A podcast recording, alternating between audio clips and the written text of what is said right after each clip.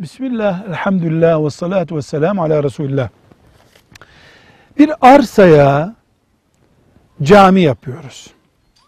Temeli attık, cami yaptık, kubbesini yaptık, bitirdik.